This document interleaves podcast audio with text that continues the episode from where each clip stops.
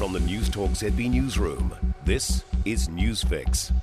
Good afternoon, I'm Jodie Gill and this is your afternoon News Fix for Wednesday the 4th of May. Winston Peters is calling this week's round of Parliament grounds trespass notices appalling. Speaker Trevor Mallard has withdrawn 5 trespass orders, leaving 2 relating to persons of interest in place.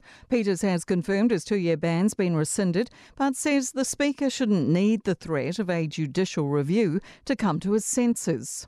This has been an absolute shambles, causing a lot of people a whole lot of anguish and expense, and the question is, where's the accountability for this?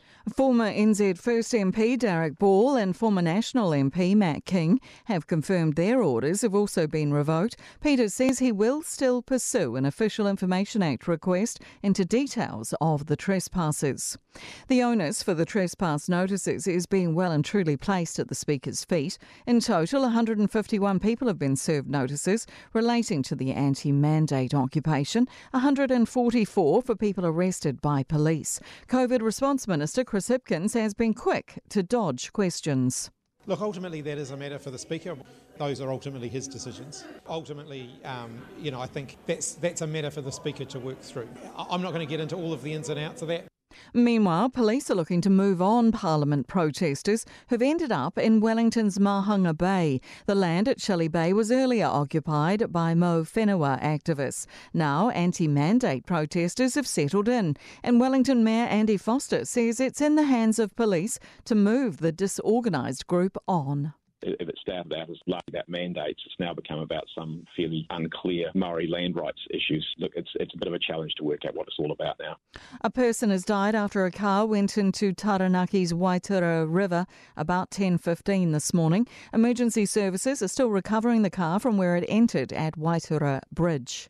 The Prime Minister's not keen on scrapping GST on fruit and veggies. A News Hub poll shows more than 3/4 of Kiwis want the tax scrapped, but Jacinda Ardern says axing the tax is not on her radar. One of the issues is you can't guarantee that those price reductions are passed on.